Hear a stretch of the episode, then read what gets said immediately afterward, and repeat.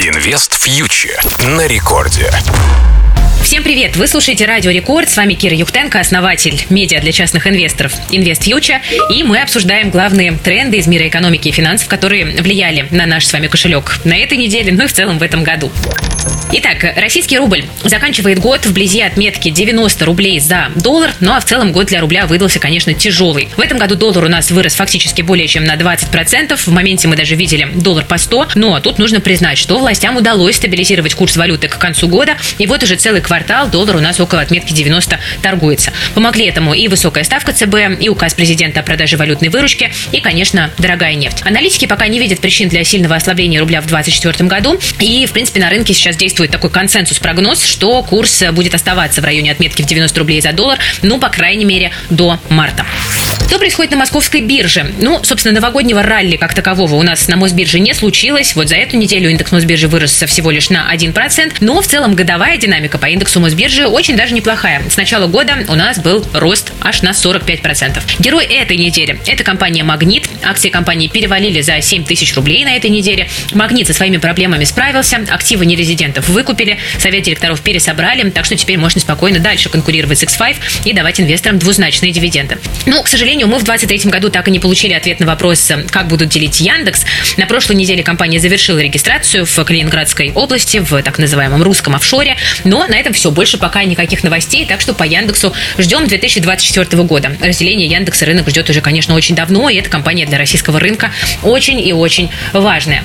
Ну а в целом, если говорить о перспективах российского рынка в году 2024, то я бы отметила здесь как бы два направления. С одной стороны, сейчас кажется, что драйверы для роста немножко как будто бы подослабли. С другой стороны, у нас э, первое полугодие – это всегда дивидендный сезон для российского рынка. Инвесторы дивиденды получают, а потом они их обратно реинвестируют в рынок. И, скорее всего, в этом году ситуация будет такой же.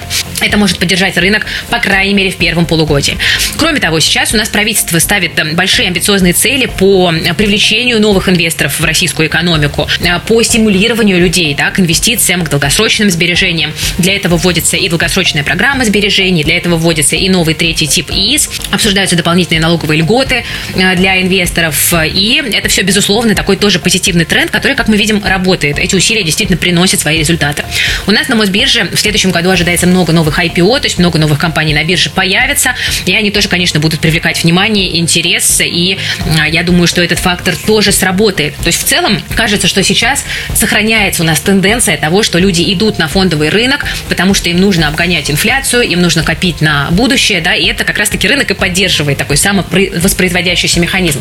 С другой стороны, я не могу не отметить риск а, первого квартала, это возможные новые санкции, которые сейчас активно обсуждаются, и даже Центробанк про это прямым текстом говорит, что к этим рискам нужно быть готовыми, и если такие санкции случатся, если они вдруг коснутся московской биржи, то очевидно, что последствия будут, и акции могут на этих этих санкциях скорректироваться. Ну и даже мы не можем исключать какие-то краткосрочные приостановки торгов, которые могут потребоваться, чтобы пересобрать инфраструктуру. Вот к этому тоже нужно быть готовыми, но я рассматриваю этот сценарий скорее как возможность купить акции на более выгодных уровнях. Поэтому, если вы хотите формировать, продолжать свой инвестиционный портфель, выбирайте для себя такой лонг-лист акций, которые вы хотели бы купить. Если просадка случится, то вы будете это делать по более выгодным уровням.